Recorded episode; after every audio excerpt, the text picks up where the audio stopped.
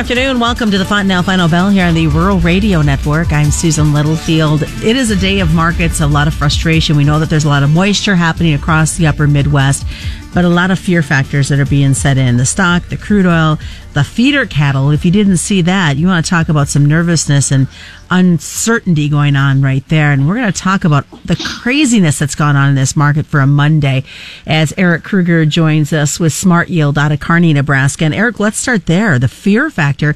It sounds like it should be some horrible reality game show at this point yeah, it's really it's it's been interesting to be, to be a part of, and, and it's one of those things where the futures market um, does a really really good job of pricing what the potential uh, difference in the futures might be and what what's going to happen down the road. And I think right now it's big risk off. Um, there's a lot of unknowns when it comes to the coronavirus and what's really going to unfold over the next, you know, three, six, 12 months down the road. And then you throw in um, really some an oil price war, for, for lack of way to, way to say it, between, you know, the Saudis and, and Russia. And I think all of a sudden you mix all that into a blender and, you know, we've got the, the S&P down 230 points and the, the Dow's down, you know, 2000 and crude had one of the biggest breaks, you know, we've seen uh, in almost 30 years on the overnight. So it's been it's been really um, rough, really risk off environment, and it's it's kind of hard to navigate. Did you ever think, looking at the way the markets started the overnight trade yesterday and how the crude oil has played out, that we would have seen as big of a drop as we have today?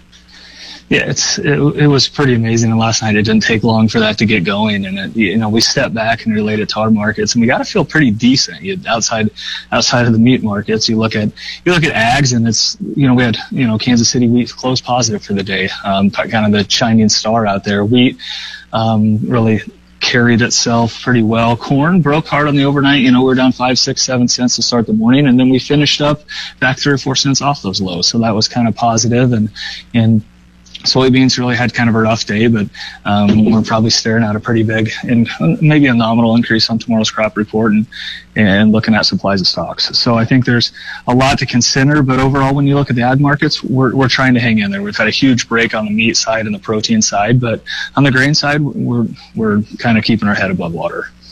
So let's talk about the March 10th report. I mean, that's due out tomorrow. Do you expect any excitement in those numbers?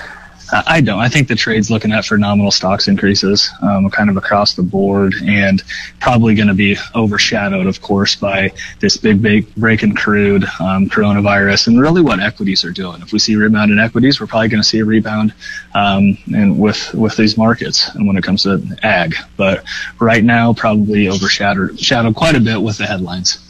Um, before we started the Fontanelle Final Bell, you brought up a really interesting kind of comparison. You know, we talked about the crude oil. Everybody's been watching those barrels drop. Explain it in relation to corn to kind of put it into that bigger, bigger picture. Yeah, you, you got to kind of step back and look at it and go, you know, as, as a percent of the value uh, of a barrel of crude, it's down 25, over 30% on the overnight. When you step back and look at that, if that was a bushel of corn, a 25 or 30% move of the value of that is over a dollar in that market. So it's kind of hard when we, you know, if you're not active in, in the, the energy markets, but when you step back and go, be like taking a dollar off the, the price of our crops, which so it, it is a big thing. And it's, it's big when you're talking about the, the amount of money that, that flows in and out of that crude market on a, on a monthly basis. And so it's at that moment, it's kind of like, oh, I'm really glad that we have limits set both to the positive and the negative in this trade. Yeah, and the stock market, you know, hit circuit breaker stops and trading, and that really did its job. We kind of broke way lower, and you know, crude right now is off at least you know three dollars off of its lows from the overnight, and and that's that's kind of why those are in place, and it's nice to see stops. You look at you know feeders close and limit down on the day. I'm glad there's a limit. You know, hopefully we could maybe see some better news maybe through the overnight or something that stabilizes the equities and stabilizes that market a little more than than having it just continue to crash on on light volume too. Let's talk a little bit more about that fear factor because I know that as we look at the ethanol market, there's got to be a lot of concerns out there as people are are pulling back on travel. Just talked to uh, saw somebody post on social media as well. They're on the west coast and they said it's great to go visit some sites because nobody's there.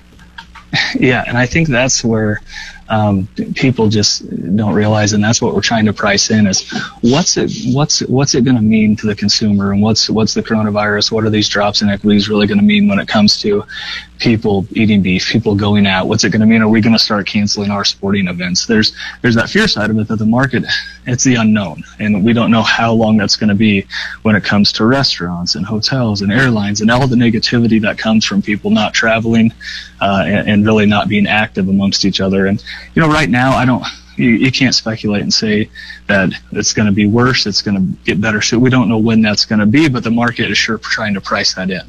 I was just going to say, we're not speculating, but the market sure is doing so. Yeah, and I think that's the job of these markets, just to try and find what potentially could be either the best case scenario or the worst case scenario, get it priced, and then we move on from there. So, um, hopefully, we're in the in the you know on the latter end of the worst side of that. Softness continues to be seen in these export inspections. Should that be a surprise? Um, I don't think so. I think with everything that's going on, um, it's kind of just a, a risk off trade. You got to step back and look. One thing, the dollar is broke as well. You know, we were up in the 99s here two weeks ago, and all of a sudden we're trading below 95. And I think that could lend friendly towards our exports. But then you step back and look at currencies throughout the world, and outside of very few places, um, we're seeing all-time lows in South American currencies. We're we're seeing some of our competitors on that side um, breaking their currencies as well. So it, makes it tough. It makes it hard to see some shipments, um, but I think they will come.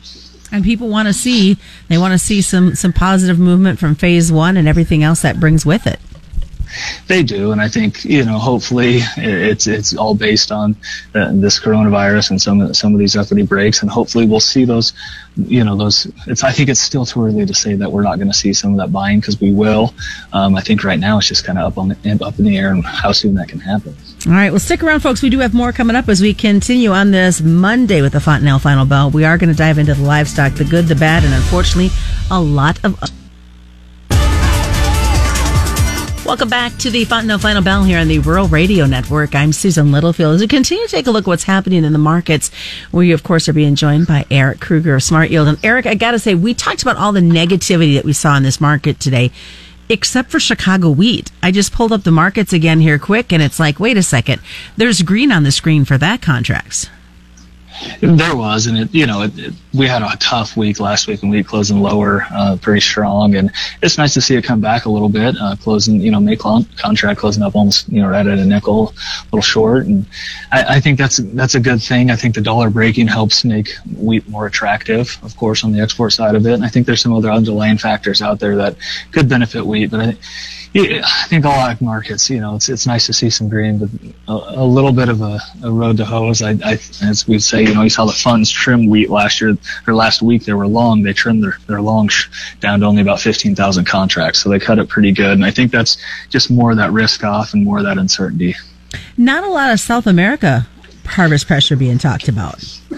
No, there isn't, and that'll continue to trickle in really for the foreseeable future. Um, you know, I think I think when you step back, their currency breaking is going to make them very competitive to the world market. Um, but they've they've also had some weather come through, and I, I think they'll continue to see uh, their products hit the market. I also think the trade is acknowledging that they're probably going to have a little bit bigger, bigger supply than what the USDA is, is putting right now. We'll see if that gets adjusted up here this month. But uh, right now, I think, uh, of course, we're just we're just so focused on the headlines of what's causing the equity move, and of course these these grain and meat moves.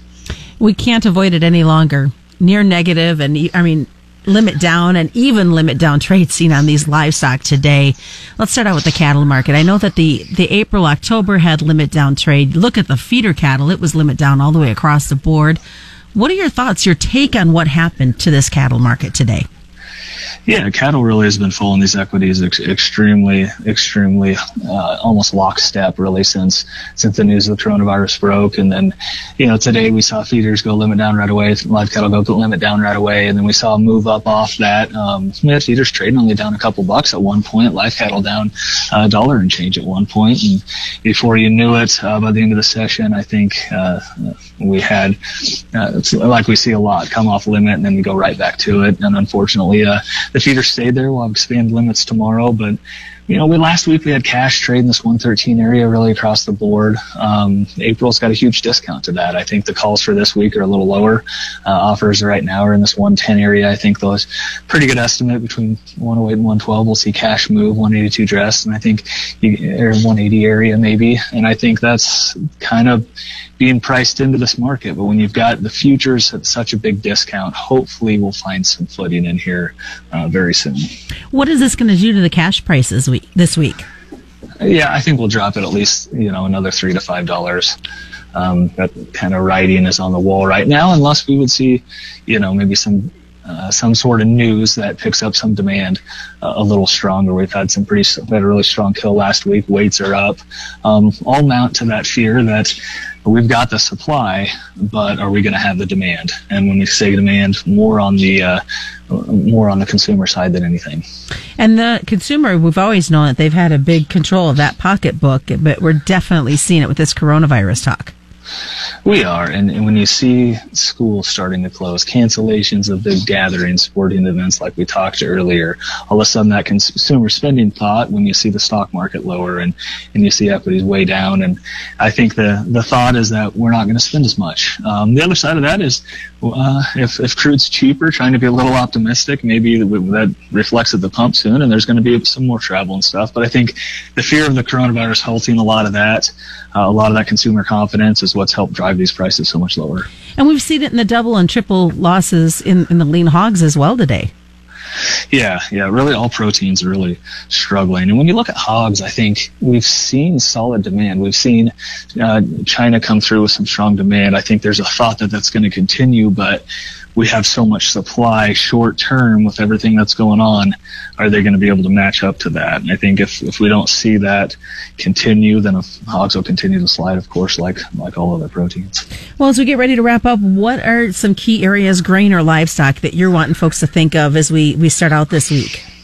Yeah, I, think we just need to keep an eye on what, what the equity, equity, markets are doing. They've been the driver really uh, on the protein side. And when you look over on the grain side, we're getting into that time of year where guys are getting ready to get in the field, um, depending on weather. And that there's a lot of growing season left. There's a lot of uncertainties. Have a plan in place and know what it does for you. Really, if you step back, we were we were at this level or lower when it comes to corn and beans last year at this time. So we're not that much different. Um, I think when we have our opportunities, guys just really got to be aggressive with them. Oh, how easy it is to forget.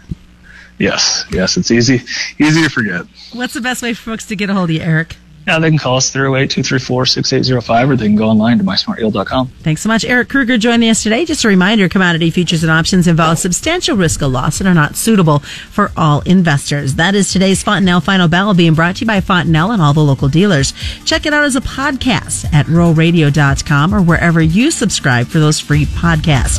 It's the Fontanelle Final Bell on the Rural Radio Network. You're listening to the Rural Radio Network.